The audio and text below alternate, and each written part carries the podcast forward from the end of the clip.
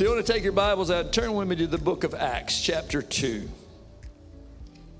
Anybody know what is in Acts chapter two? Come on, if you're Pentecostal, you, you should know what that book is all about. Amen? Come on, you can say amen. You're Pentecostal, all right? Yes, it's not going to frighten me. I'm not going to lose my place. And if you get quiet, it's like the old guy said. He said, the preacher was preaching one morning, and he went over to this guy after church, and he said, "You're always in my amen corner, deacon." He said, "Why are you so quiet?" He said, well, he said, "When you say amen, it's like saying sick him to a bulldog." And the deacon said, "Well, pastor, it's kind of hard to say sick him when the bulldog's got you by the seat of the pants. So if you get quiet, uh-huh, I'm going to think I'm preaching to you." Amen. Could somebody shut that back door, please? Thank you. Acts chapter two and verse fourteen. It says, "But Peter, standing up in with the eleven," that's the eleven apostles, "lifted up his voice and said unto them, Ye men of Judea, and all ye that dwell at Jerusalem, be this known unto you, and hearken to my words. For this, for these," talking about these men that's preaching, "are not drunk, as ye suppose, seeing it is but the third hour of the day." Verse sixteen, it says, "But this is that." I want you to say that with me. This is that. Say it again. This is that. This is that which was spoken by the prophet Joel. Verse seventeen is the prophecy that Joel spoke, and Peter's reciting, and it says, "And this, and it shall come to pass in the last days, plural, saith God, I will pour out of my spirit on all flesh," that's plural, "and your sons," plural, "and your daughters," plural, "shall prophesy, and young men," plural, "shall see visions," plural, "and old men," plural, "will have dreams," plural, "and on my servants," plural, "and on my handmaidens," plural, "I will pour out in those days," plural, "in my spirit, and they," plural, "shall prophesy." Now God is going to pour out his spirit. God sent his son. When Jesus came, I preached on this several weeks back, Jesus set aside his deity. He was God. We, we believe that Jesus was the Almighty God in the flesh, but he chose to set aside his deity and become just a man. We know that because he was tempted. The Bible says that God is a spirit and he cannot be tempted. Neither tempteth he any man, but every man is tempted when he's drawn away by his own lust and enticed. And then when lust is, and that's in the book of James. So the fact that Jesus was tempted shows that he set aside his deity. And, and he took on the form of a man. The Bible says, "Let this mind be in you, which was also in Christ Jesus, who although he was in, in the form of a man, and he counted it not robbery to be equal with God, but he made himself of no reputation, and took upon himself the the, uh, uh, the act of a servant, even unto death." So he became a servant. He became a man just like you and I, so that he could experience the same things that we did. And when he left, he said, "I am not going to leave you comfortless, but I'm going to pray to the Father, and he is going to send you the Holy Spirit. And when he comes, he will lead you into all truth." And so the Holy Spirit was sent by God for a specific purpose. And even though God sent his Spirit, he sent him to lead us, to convict us, to teach us, to be our helper, to comfort us, and also to empower us. But the Bible said that through the prophet Joel, God said also, besides all of those things that the Holy Spirit's going to do, he is going to be poured out upon you. He's going to be poured out upon you. And he's not going to just be poured out on the day of Pentecost, because a lot of people get the idea that on the day of Pentecost, God poured out his Spirit and that was it. That his Spirit has been poured out in the earth in its entirety and that's it. But what I bring to you today is the fact that he will pour out his Spirit on all flesh, yes. Yes. On your sons, yes. Plural, your daughters, plural, yes. On young men, plural, on the old men, plural, on the handmaidens, plural. Yes. And he will do it in those days, plural. He didn't just pour out his Spirit on the day of Pentecost and that's it. God pours out his Spirit over and over and over and over again. Yes. He's done that and he will continue to do that. Throughout history, God has done this. And he pours out his Spirit when he chooses, how he chooses, where he chooses, on whom he chooses, and for his own purpose. We know, but Paul teaches on this in the book of Corinthians. He said, it's a, it's a mystery. He said, but I want to teach you about the manifestation of the Spirit. And he gives these g- gifts unto men, this manifestation gifts, and he gives them as he chooses. So, so the Holy Spirit does many different things in this very day. The words of wisdom, words of knowledge, uh, uh, prophecy, healings, miracles, tongues, interpretations, all these things the Holy Spirit does in these days. And he's done that and continues to do that. And he does it when and how and where he chooses, on whom he chooses, for his own purpose. And it's unpredictable.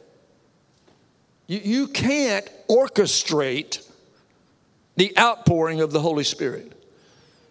People have tried to do that. I have witnessed people trying to do that. You just can't work it up.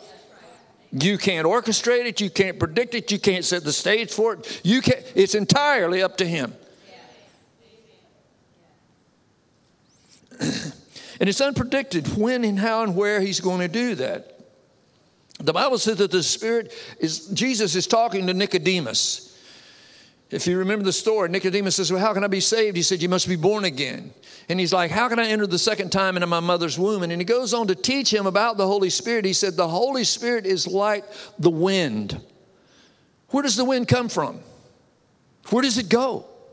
Nobody can answer that question. He said, the Holy Spirit is the same way. He moves when, where, and how he chooses. You can't tell where he comes from. You can't tell where he goes. We just know that he moves. Sometimes it's very calm and quiet. Now, the, the reason that I'm preaching on this is because several Sundays ago, Pastor Joel was preaching. It was the fifth Sunday. And that morning during worship, I'm standing over there, and Sister Megan is playing her violin. And she hit some notes that just absolutely took me into the third heaven. I'm going to tell you, it was beautiful. And it just caught my attention, how beautiful that sound was. And as I'm listening to that, it entered into my mind that the sound of that instrument went out from that instrument to every minute speck in this room. That there's not a place in this room that that sound didn't touch. And as I thought about that, I said, that sound, is it's touching everything in this room. It touched your ears. It touched the ceiling. It touched the lights. It touched everything. And just as I thought that, the scripture of Isaiah eleven, fifty, fifty-five, eleven came into my mind. It says, and so shall my word be that goes forth from my mouth. It will not return unto me void, but it will accomplish that which I please, and it will prosper in the thing whereunto I sent it.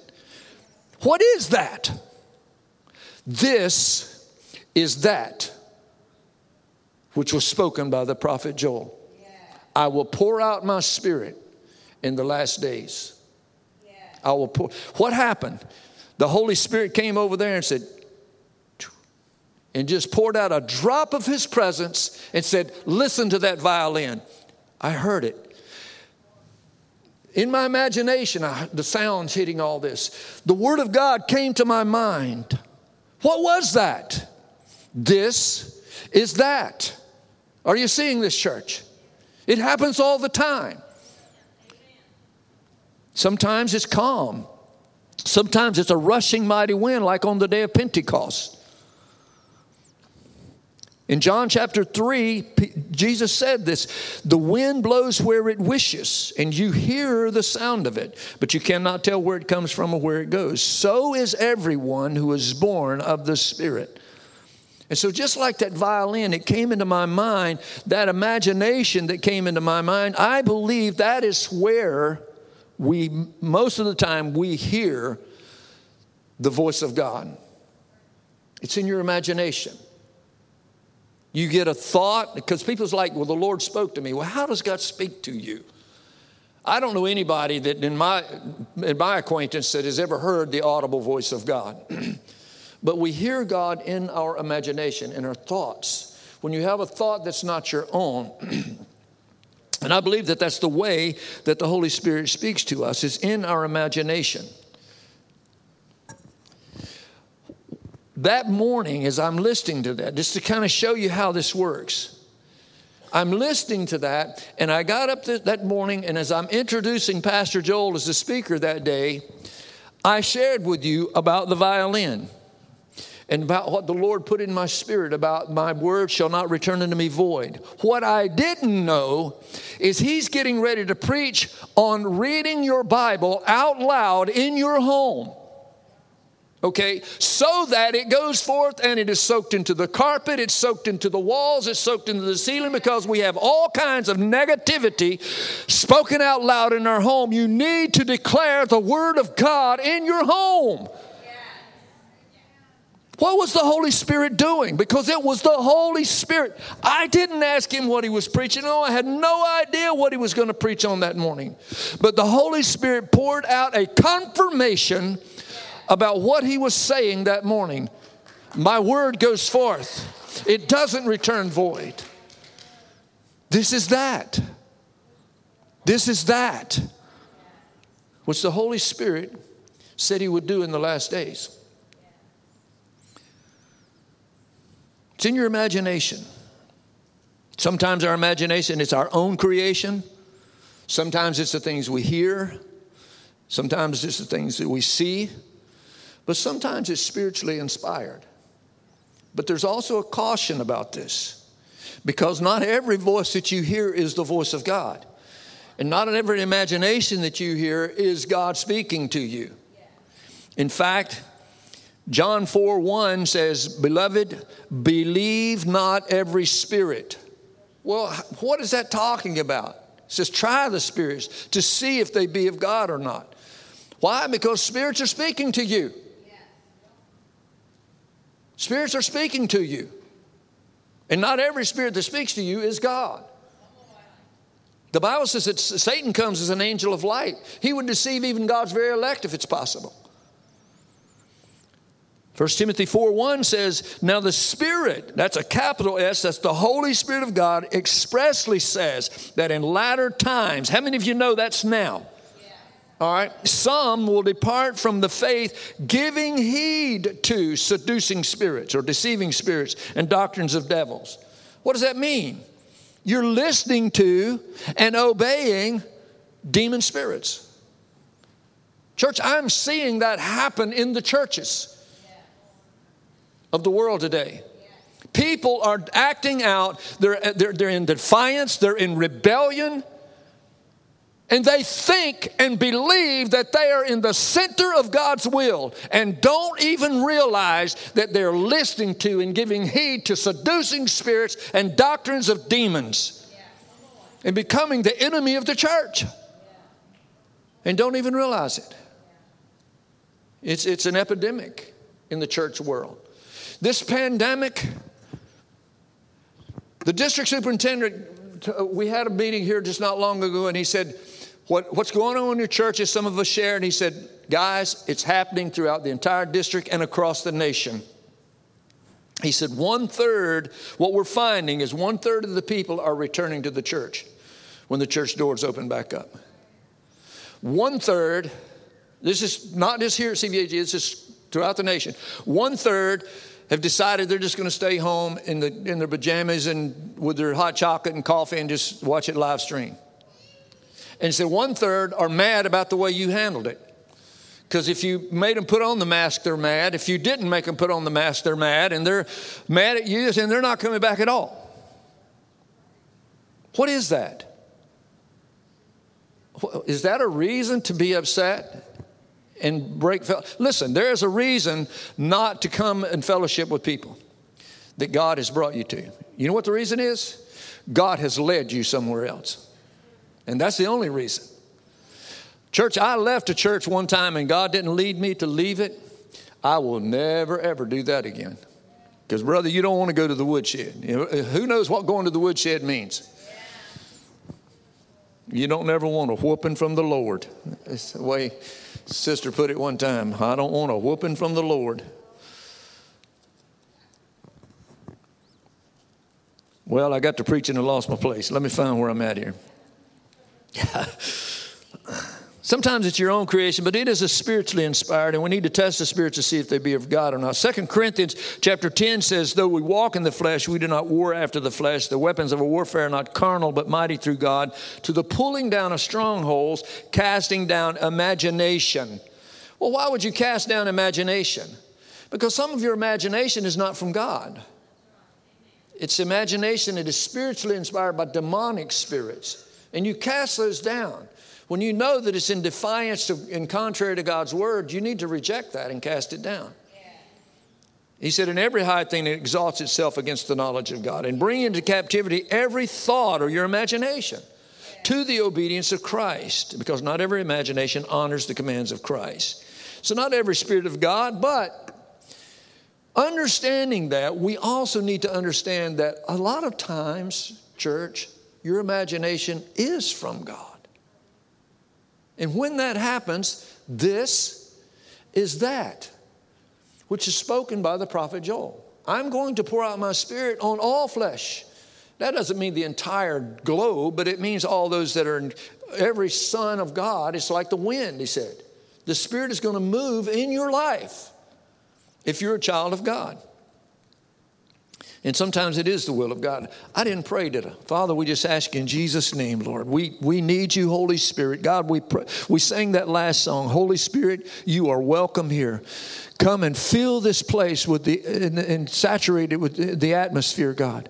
And you are, Holy Spirit, we cannot, choose not to do anything apart from your presence. Holy Spirit, we need you. I need you. I need your anointing to declare your word. God, may it be done with accuracy, Lord, and truth. And Father, if there's anything that is mistaken and error, Lord, I pray that you just correct it, Lord. But God, if it is in truth, Lord, help us to hear it, Lord, and to act upon it. In Jesus' name, amen. So he's telling us, and I want to look at that this morning, the outpouring of the Spirit. It's, it's plural.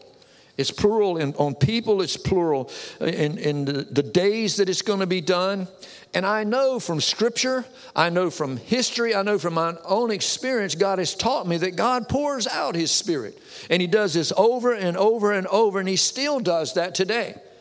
He does it when He chooses, where He chooses, how He chooses, on whom He chooses, and for the purpose that He chooses. Yeah. Always has, and He still does. Sometimes He does it in measure. Well, He always does it in measure.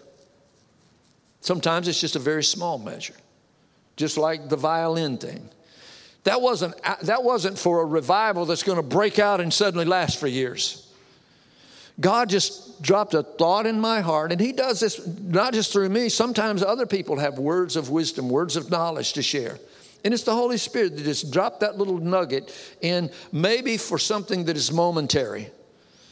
That morning, it was for the purpose of setting the stage for the Word of God to give confirmation to what Pastor Joel was going to share. The Bible says that He will bear witness with two, two or three witnesses. All right, not every time, but a lot of times He does. So it was momentary. But sometimes it's for a season. It's God will pour out His Spirit, and it'll last for days, it'll last for weeks, it'll last for months, and sometimes years. You've heard of some of the great revivals that have happened. God poured out His Spirit in a, in a larger measure. And then sometimes when God pours out His Spirit, it's for a lifetime. In Acts chapter two, he, well, Acts chapter one eight, He says, you'll receive power after the Holy Spirit has come upon you to be witnesses unto me. That word witness in the Greek is martus. It's where we get the word martyr from. He said, you're going to receive power, dunamis, miracle-working power, to be a witness, to be a martus. In other words, I'm going to pour out my Holy Spirit in such a measure that it's going to change your life forever. Yes. You hear Jeannie, and part of her worship is, I'll never be the same. I will never be the same. Yes. Why? Because the Holy Spirit has been poured out in great measure, and it lasts for a lifetime. It's not momentarily. It's not just for a season. It's for a lifetime. We know this is true from Scripture. We see what happened on the day of Pentecost. The disciples had the Spirit poured out upon them, one hundred twenty people. They went out and started preaching. Every person heard in their own tongues. They thought they were drunk. And that's when Peter stood up and said, these men are not drunk like you suppose, but this is that. This is that which Joel prophesied. And we see it begin to come to pass. Well, it didn't just end there. Because a few days later, Peter and John's walking into the temple, and there's a man laying there lame, and they said, silver and gold have we none, but such as I have give I thee in the name of Jesus. Rise up and walk. And he went running and leaping and praising God. What happened? God poured out his Spirit. That was the manifestation of the gift of healing. Bang! That God poured out in that moment.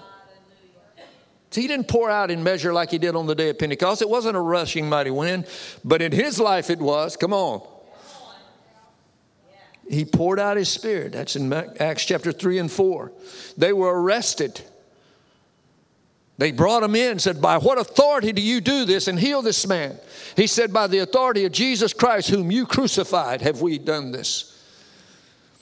And they said, well, we can't beat them because this great miracle is done and no one can deny it, but we will threaten them and tell them don't preach in this name anymore. And they said, whether it's right to obey God or you, you decide. And they went back out and started preaching again. And they came together with the other apostles and they told him what had happened. And they said, God, we pray that you will confirm our, your word through signs and wonders and miracles. And the Bible says that the house shook where they were assembled. What happened? This is that.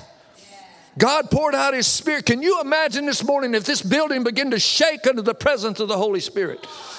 I mean, how many of us would get up and run out of here? Come on, but how many would be shouting, brother? I was almost shouting back there this morning as I'm watching Rebecca and Laura baptize these children and and and, and uh, Sister Pam this morning. I, I'm bawling. This is that. Acts chapter five, we see Ananias and Sapphira. They come in, they've lied to the Holy Spirit. And Peter standing there is like, how did he know the man was lying? How did he know that man was lying? The manifestation of the gift of the Spirit of a word of knowledge. When you know something, you have no way of knowing other than the Holy Spirit just told you. Brother Hunter sitting there, his dad is a good friend of mine.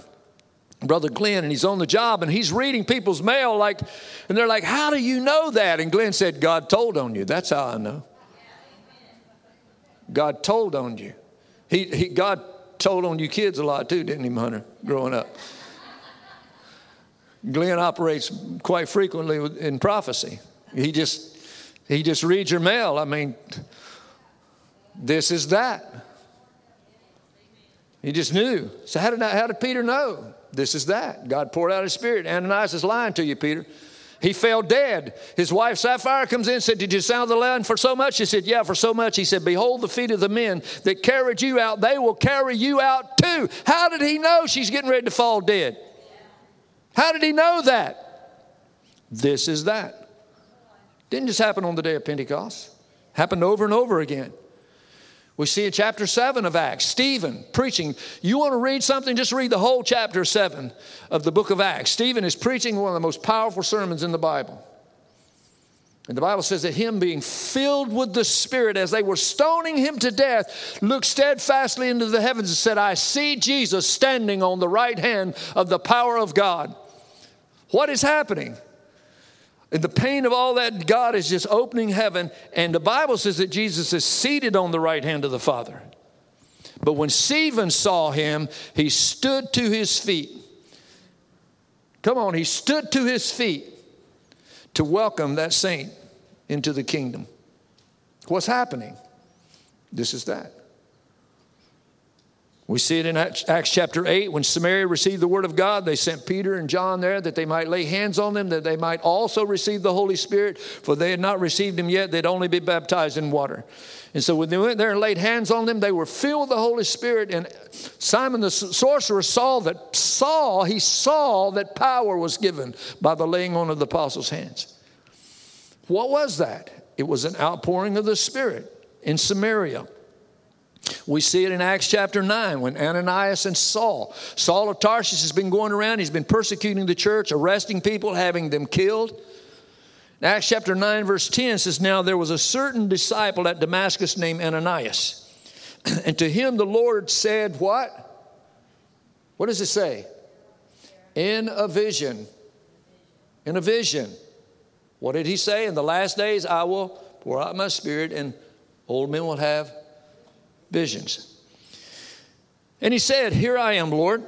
Verse eleven, and so the Lord said to him, arise and go to the street called Straight and inquire in the house of Judas, one called Saul of Tarsus, and behold, he is praying. And in a vision, he has seen a man named Ananias coming in and putting his hands upon him that he might receive his sight. Saul's on the road to Damascus. He sees a bright light. And he hears a voice saying, Saul, Saul, why persecutest thou me? He said, who are you? He said, I'm Jesus Christ whom you persecute. And at that moment in time, Saul gives his life to God. And what happens? God pours out his spirit on him and gives him a vision. Yeah. This man hated God, hated Jesus. He hated Christians. He's putting them to death. He's putting them in prison. Church, that should be good news for you. It doesn't matter what you've done. Come on, when you come to Jesus Christ, it is all washed away. You say, well, God can never use me. He can never do anything great in my life. Look at all the things that I've done. Listen, there are no super sinners. God can do mighty things in you. It doesn't matter what you've done. Doesn't matter what your background is. And we know that by this example right here. God is pouring out his spirit on Saul of Tarsus, who will become the Apostle Paul, who will go on to write two-thirds of the New Testament.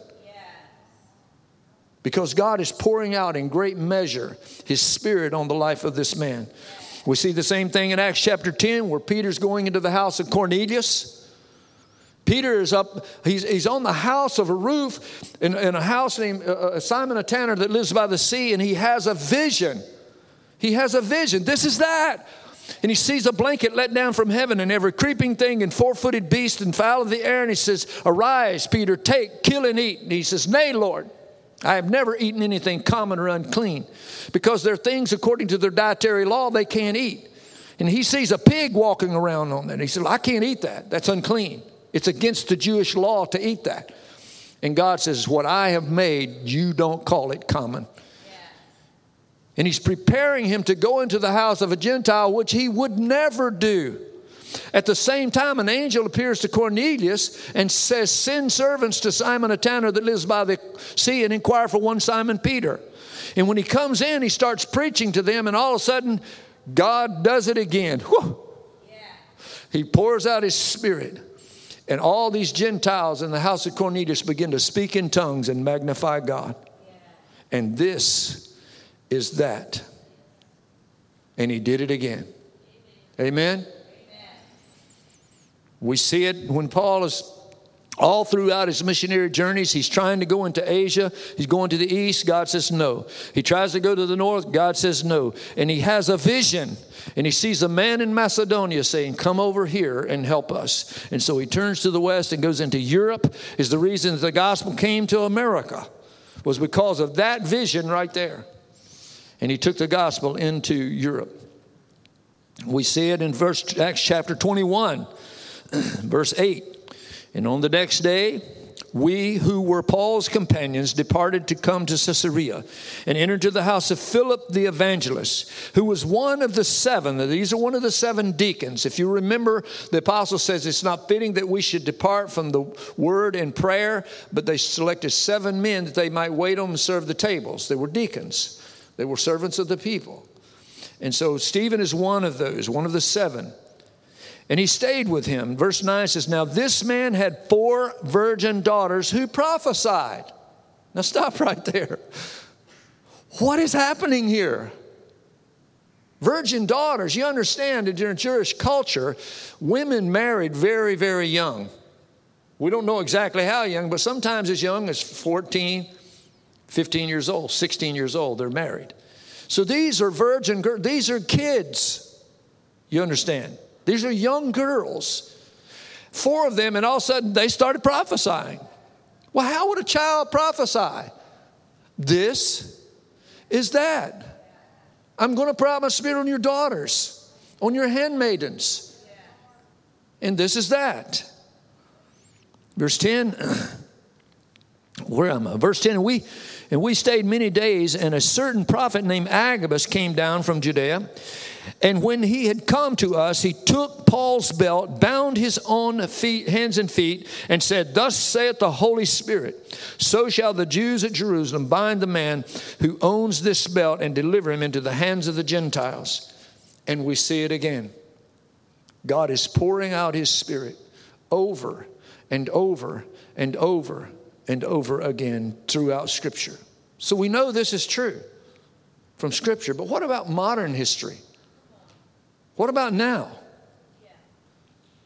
Now, I don't want this to turn into just a history lesson, but I want you to see the, the wind blowing throughout history. Sometimes it's a calm, gentle wind. We don't know where it comes from. We don't know where it goes. So is the Holy Spirit. Okay. Sometimes it's a rushing wind. It's mighty. It lasts for a season. Sometimes it's mighty. It lasts for a lifetime. In seventeen thirty-eight in England, it was the gin crave addiction. It was the first major cultural addiction.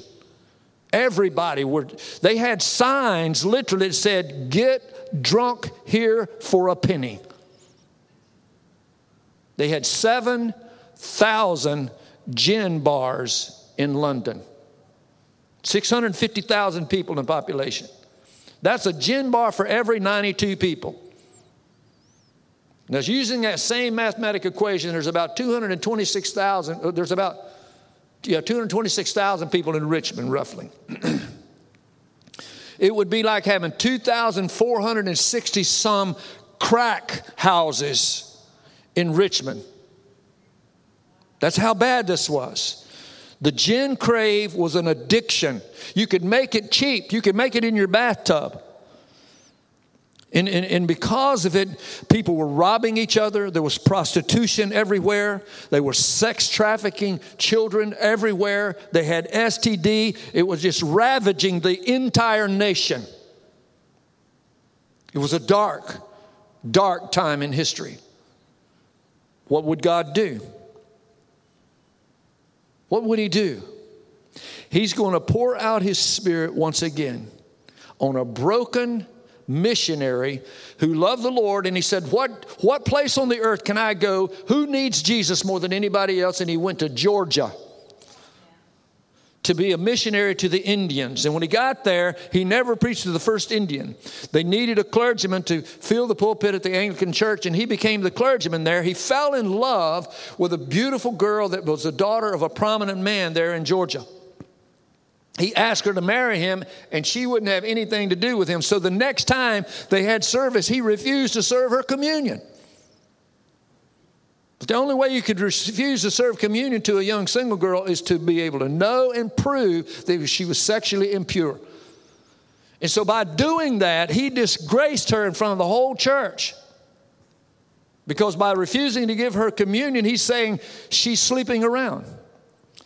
And the church was outraged, so that they had to help, his brother had to help him escape through the swamp at night to keep from being tarred and feathered.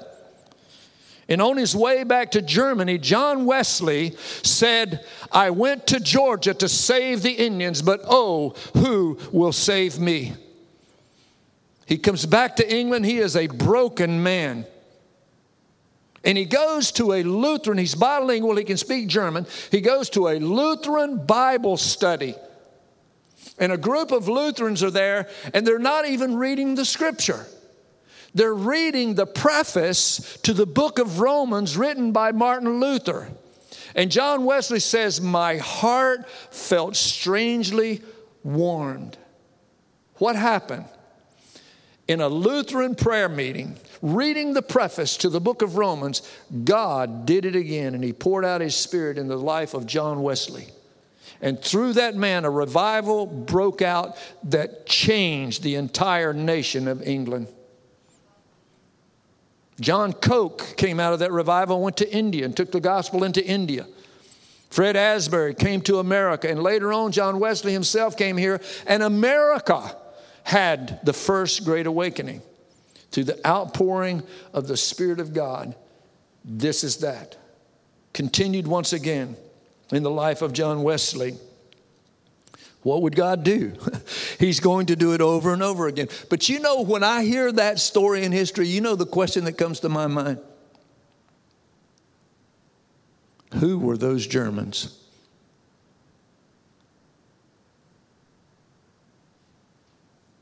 Think about that. Because what God did in the life of John Wesley was like a rushing mighty wind. But the thing that made that happen was just like a cool breeze in a Bible study. Reading the preface to the book of Romans. Come on, that should give us hope. When we start having Bible study again on Wednesday night, Joel, that should give us hope, brother. You're just sitting around reading the Bible, all of a sudden God does something you don't even realize he's doing. How many of these kids getting baptized this morning might be another John Wesley? Huh? Come on. You, you never know. You just don't know. You don't know where the wind comes from. You don't know where it goes. We just know that God does this, and he's done it throughout history. sixty years later, seventeen ninety-eight, we're in the post-revolution right here in America. There's land grabbers everywhere. There's highway robbers, bandits everywhere. The frontier is a dangerous, dangerous place. Now, when we think of the frontier, we're thinking of Wyoming. Huh? Come on, Colorado, Utah. No, the, the frontier then was Tennessee and Kentucky.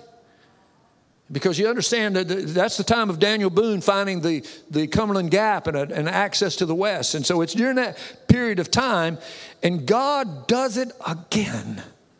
What's he going to do? God begins to pour out his Spirit in little villages, on little churches that people's never even heard of. Places like Muddy River, Clay Lick, and a little place called Cane Ridge. And suddenly the Cane Ridge revival breaks out, and twenty thousand people attend that revival. One man is riding a horse to go mock the people at the revival. When he got just within sight of it, he he was knocked from his horse and lay there for three days, unable to move by the presence of the power of the Spirit at the Cane Ridge revival. What is it? This is that which was spoken by the prophet Joel. I'm going to pour out my Spirit on all flesh. It didn't stop at Pentecost, church. Are you seeing this? Say amen. And you know, people don't even know who the preachers of those meetings were. It was little churches here, little churches there, and he's pouring out his Spirit there and pouring out his Spirit. And we don't even know who the preachers were. Because it's not about the preachers. Come on. It's about the Holy Spirit being poured out and lives being changed, nations being changed. eighteen hundreds, we see Charles Finney do the same thing. They came to him and said, Mister Finney, will you come to our town? He's like, what, what's the problem? He said, the, the, all the preachers are backslidden. The churches are empty and the bars are full. The streets are filled with prostitutes and, and, and it's drugs. And he said, Charles Finney said, well, that's just the place for me. Everywhere he went, revival broke out. Yeah. He, Charles Finney is one of my he, great heroes of the faith. He's in. The, he's preaching one day, and the mayor of the city said, don't anybody go down to that church to that, listen to that Charles Finney guy. And, and, and Charles Finney said, I'll deal with the church and let God deal with him. And the man fell dead in his office that instant. Yeah. Pastor Beecham said, if Charles Finney comes to Boston, I will meet him at the state line. If he comes to Massachusetts, I'll meet him at the state line. If he comes to Boston, I'll meet him at the city limits. If he comes to my church, I'll meet him on the church steps. And before it was over with, Brother Beecham was inviting Charles Finney to preach in his pulpit.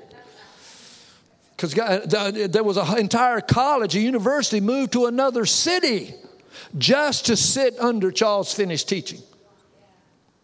Well, who was Charles Finney? His father was an atheist. He, he fought in the War of eighteen twelve, and he was an atheist. Refused to even allow a Bible into his house. Charles Finney didn't know anything about the Scripture. He he joins the, he's uh, he, he becomes a cello player. And he, and he I, I better move on. I'll take too much time to get. Anyway, he he, he goes to, to uh, I think it's Los Angeles, and he's been raised in upstate New York, which was frontier then. He was homeschooled.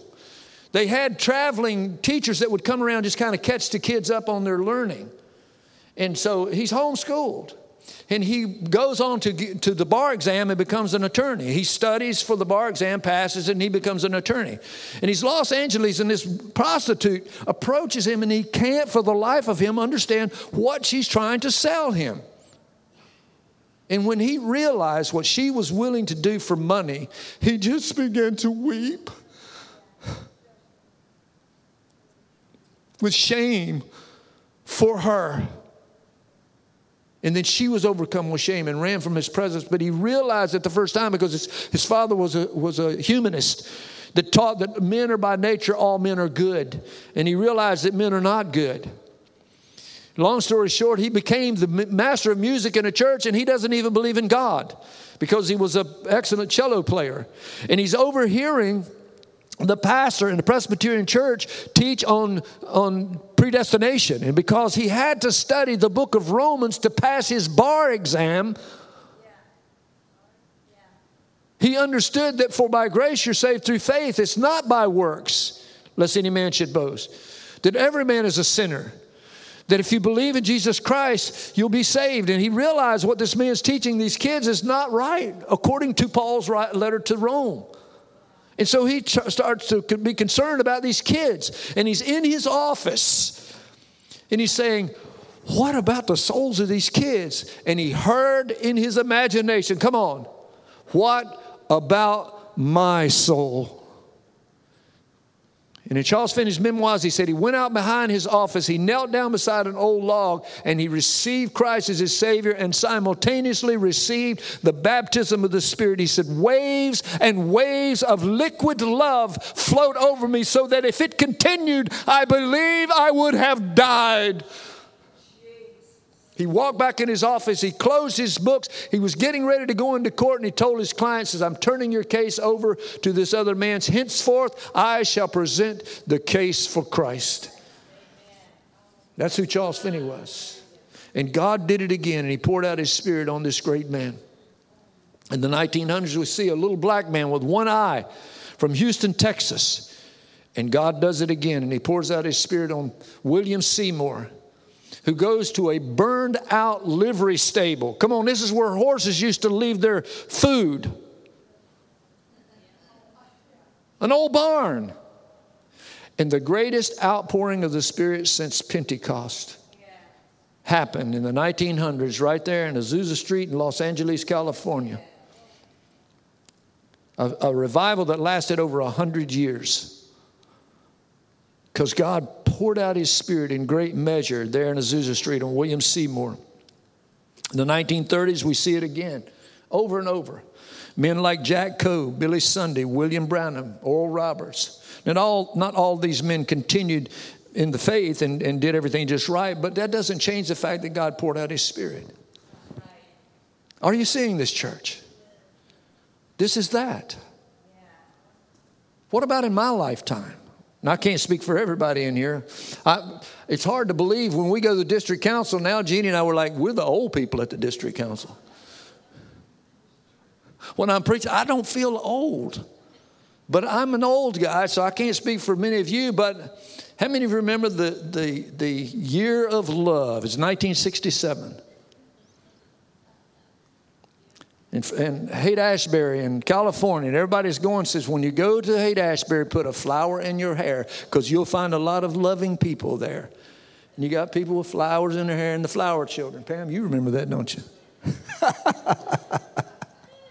I mean, remember the flower children. Yeah, Jeannie and I got accused of being flower children. We were kind of the offshoot of that because the flower children, it started out with the beatniks in the sixties, and then they become flower children, and then they become full-fledged hippies. Well, I, I were one of them. When I met Jeannie, I could reach around and pull on my hair like this, and my bell-bottom hip huggers and my sandals, Jesus sandals, my tank top T-shirt, and I was about that big, doing a lot of stuff I shouldn't have been doing. Well, what's Jesus going to do? I mean, they went out to California expecting free love, free sex, free drugs, and instead they found the Zodiac killer. Serial killer. They never have caught him. Runaway teenagers being taken and forced into sex trafficking, homelessness, new strains of S T Ds. The hippies were in despair. They were in all kind of drug culture. They were dying from overdose, having bad trips from L S D, and it was, it was, it was a horrible time. People, these kids were empty. They were searching for meaning. Like and like I said earlier, they, they didn't know Jesus from Doctor Seuss. They, they, they didn't know anything about Jesus. What's God going to do? He did it again. Only this time he used the hippies themselves. And God began to pour out his spirit on all them little stringy-headed hippies. And they become what we know as the Jesus freaks. The Jesus people. And that's why I'm here today. Because that same movement got a hold of my life. Because it, it turned in what was known as the charismatic renewal. It was a spontaneous revival that just broke out across the nation. God began to pour out his spirit in Baptist churches, in Methodist churches, in Presbyterian churches, in Episcopal churches, in Lutheran churches, in Catholic churches. The charismatic renewal, God was pouring out his spirit in all those churches throughout the sixties and seventies. What was it? This is that. This is that. Which was spoken by the prophet Joel. Out of that came Y W A M, Youth with a Mission, Christ for the Nations, the Vineyard Churches, Calvary Chapel, yes. The River Churches. Yes. It continued throughout the eighties and the nineties. God poured out his spirit in Argentina, a great revival down there. Poured out his spirit in Toronto, a great revival up there. Yes. Poured out his spirit in P- Pensacola, Florida. The Brownsville Revival. My daughter's a product of that. So is Hunter. He's a graduate of B R S M, Brownsville Revival School of Ministry.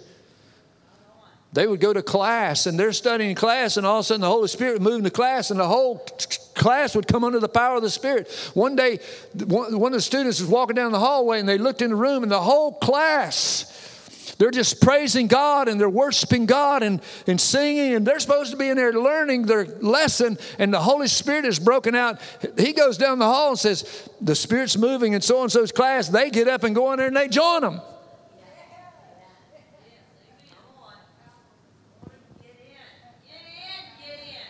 Mike Brown and the fire ministry. I didn't agree with the way Mike Brown left Brownsville, but all that's been restored, and he's got a great ministry now. If you want to look up Mike Brown, he's a he's a Jewish scholar.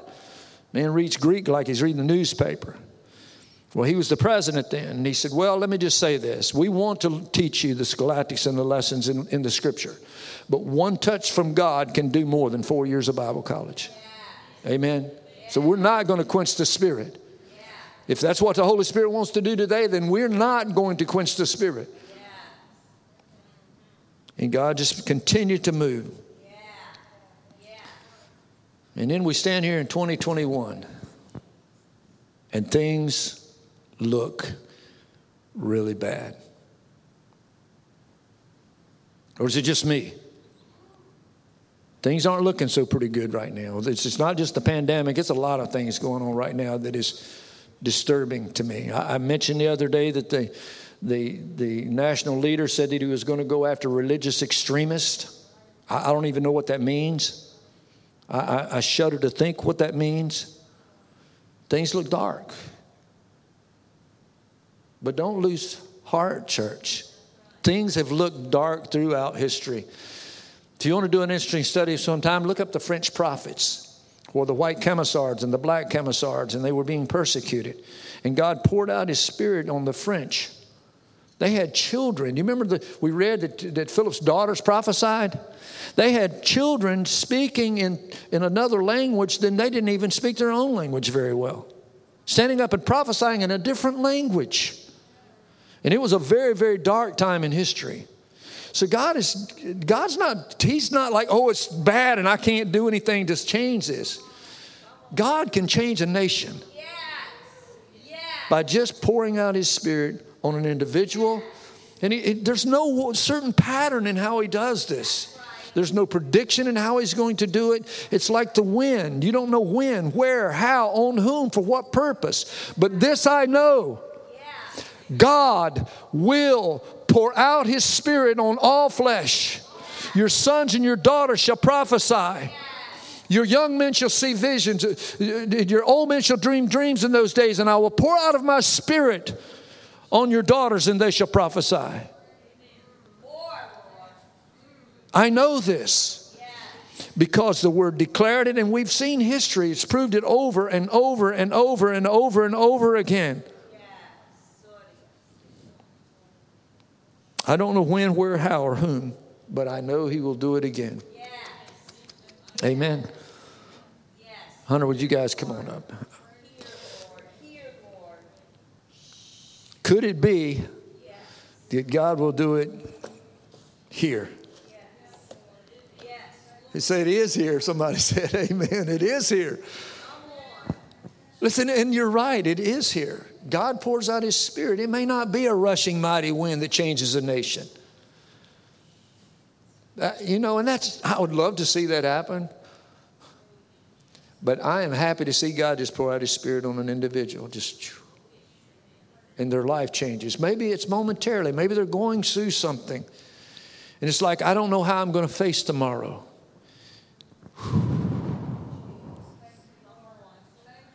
And the wind blows in their life. And God gives them the strength to go another day. They couldn't have made it without that. God pours out their Spirit. He knows just what you need, when you need it, how much you need. And his arm is not short, church. He still does this today. And he does it in your life. And he'll continue to do it in your life. So when you look around, you see things are bad, whether it's bad in your personal life, whether it's bad in the, on your job, your finances, your home, your family, your health, the nation, the world. Don't lose hope. God's still pouring his Spirit out today. Amen. Still pouring his Spirit out today. Now, I'm going to ask you if you stand to your feet, please. I'm going to pray with you. If somebody else was here, and Pastor Joel said if you wanted to be baptized, the tub is warmed up. And come on, I checked it very, very carefully. Usually I get it hot enough you can boil chicken.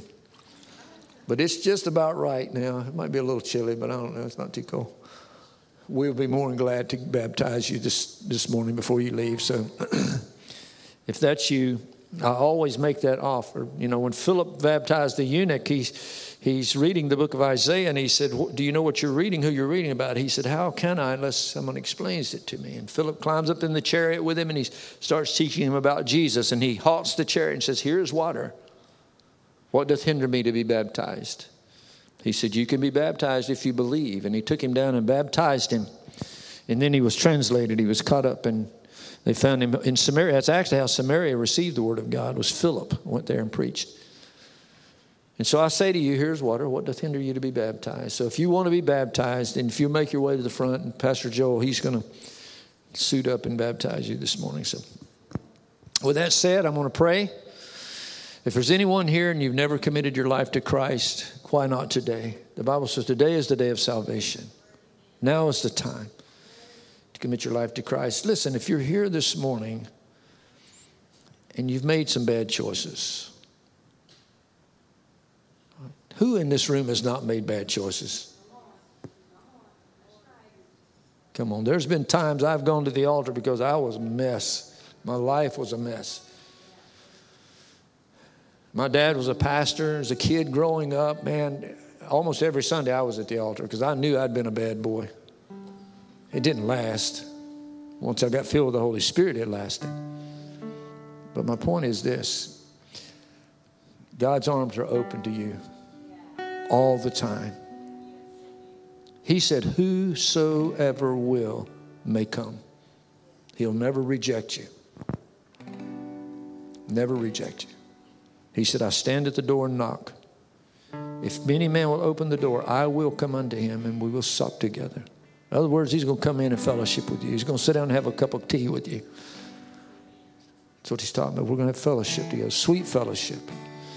So if you've had a walk with God and you've wandered from that and you know your life is not where it should be today, why don't you rededicate your life to Christ?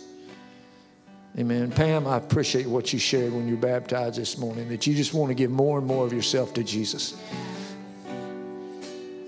I can say that now. I couldn't say it then because I was sitting over there blubbering like a baby. You blessed me, sister. You did. Come on. How many of you want to give it all to Jesus? Come on. He doesn't just want part of you. He wants all of you. That's why we call him Lord. He's not just my Savior, he's my Lord, the Lord of my life. I want to give it all to him. So if you haven't done that this morning, I encourage you to do that before we dismiss. Father, we thank you so much. God, we thank you for your word. God, many thousands of years ago, you moved on a prophet named Joel, and he foretold of these days that we're living in right now. You're still pouring your spirit out. You blow the wind calmly. You blow it with great might.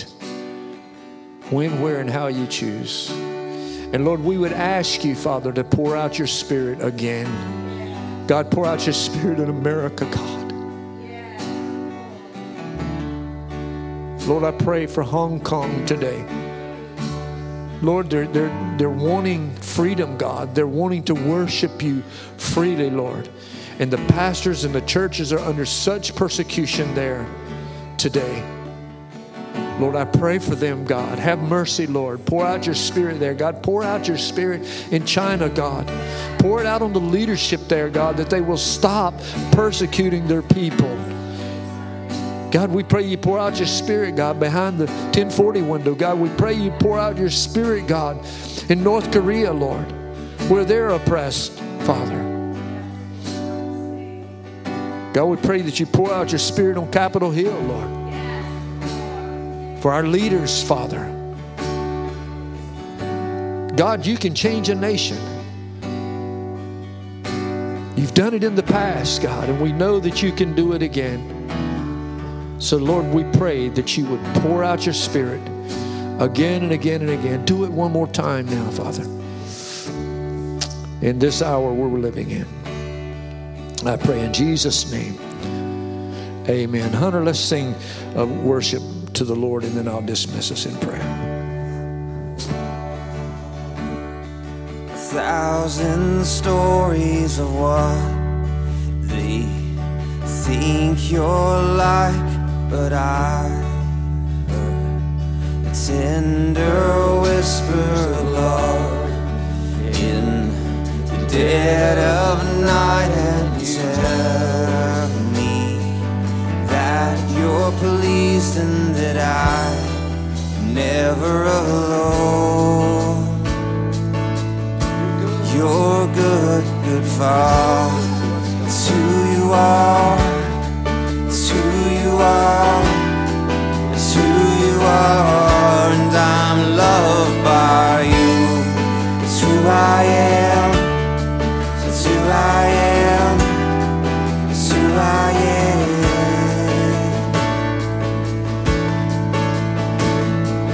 I see many searching for answers, both far and wide.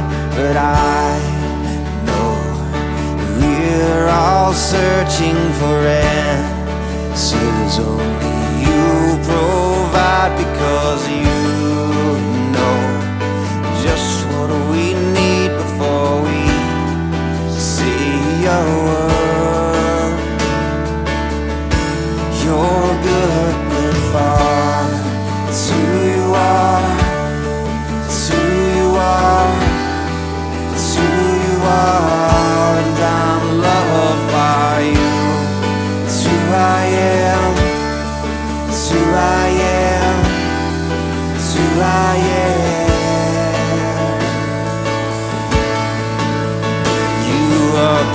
perfect in all of your ways. You are perfect in all of your ways. You are perfect in all of your ways to us. Oh, lift it up. You are perfect in all of your ways. You are perfect in all of your ways. You are perfect in all of your ways to us. 'Cause you're a good, good Father. It's who you are. It's who you are. It's who you are. And I am loved by you. It's who I am. It's who I am. I am.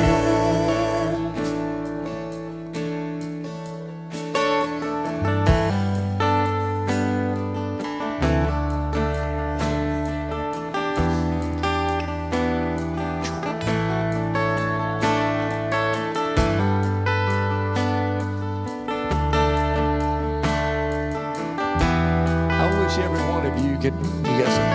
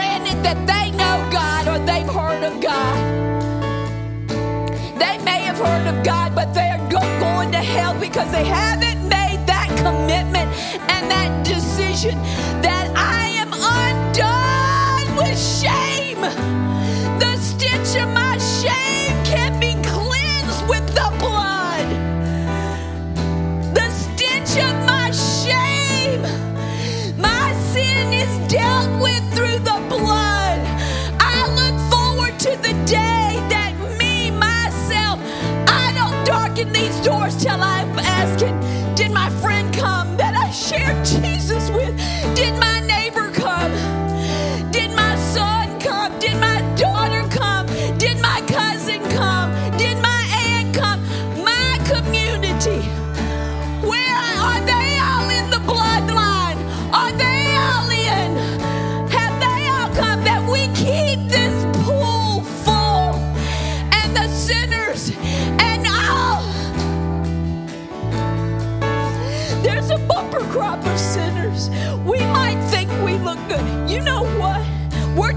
messed up. We're messed up.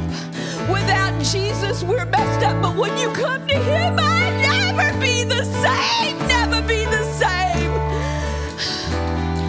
You don't have to be deep into drugs and immorality to need Jesus. Good people go to hell every day. Good people go to hell every hour, every minute in China. But I want Louisa to come alive. Don't pass us by, God. Don't pass us by. We have stood and we have prayed, and God, we want an outpouring here like you did in Brownsville, like you did before. God, make a new.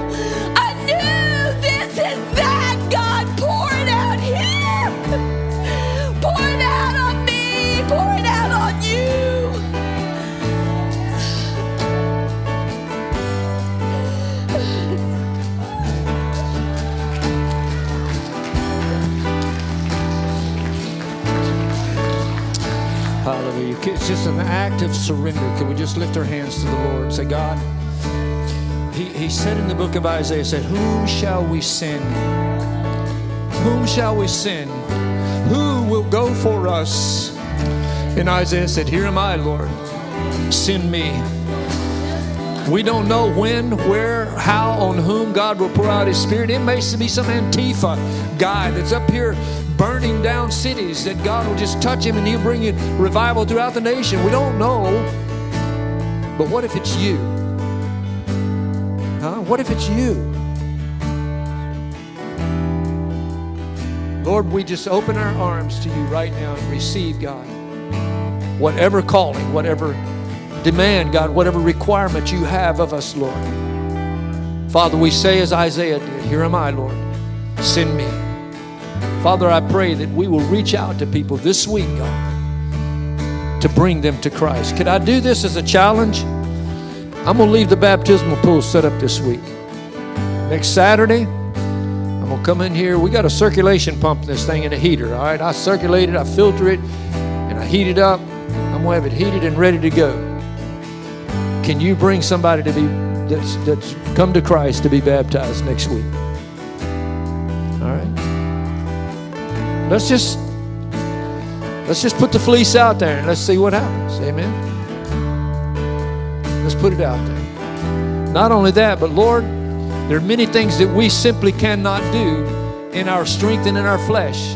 And Lord, just as we have talked about this morning, God, these things, we can't predict them. We can't set the stage for them. Lord, it happens when You say, where You say, how You say, on whom You say. But Lord, if our willingness to go and do stands in the way of that, Lord, we want to just remove that right now, God. And in Jesus' name, Lord, we stand before You and say, here I am, God, send me. And if You're wanting to do something, You're wanting to put out Your Spirit here, God, in great measure or small, Lord, I don't want to be the one that hinders that. So, Father, each of us, we say now, Lord, we're willing to do as You bid us, Lord. In Jesus' name. In Jesus' name. For Your glory, God. Lord, we, we don't look for recognition. We don't look for honor. God, the great Cane Ridge outpouring, we don't even know who those preachers were that preached and brought in and ushered in that great revival. Thousands of people's lives were changed as a result of that. So, Lord, we're not looking for recognition and notoriety. We want to glorify You, God. So have Your way, Holy Spirit. In Jesus' name. Now, Lord, as we leave this place, Lord, I, I just speak a blessing, Father, over the body of Christ, Lord. A blessing over their home, Father. God, may it be a place where the Holy Spirit is honored. Lord, may they read the Word of God out loud in their home. And let it just saturate in the walls and the carpet and the ceiling and the the, the, the instruments and the, the couches and everything, God. Saturate our homes, Father, with Your Word and Your truth. God. Lord, would it strengthen the family, Lord? I pray for husbands and wives, Lord, that their relationship become so strong in You, God. And children and their parents, God. The children to be obedient to their parents, God. I pray a special blessing, Father, over those that are walking alone today, God, that's looking for their mate.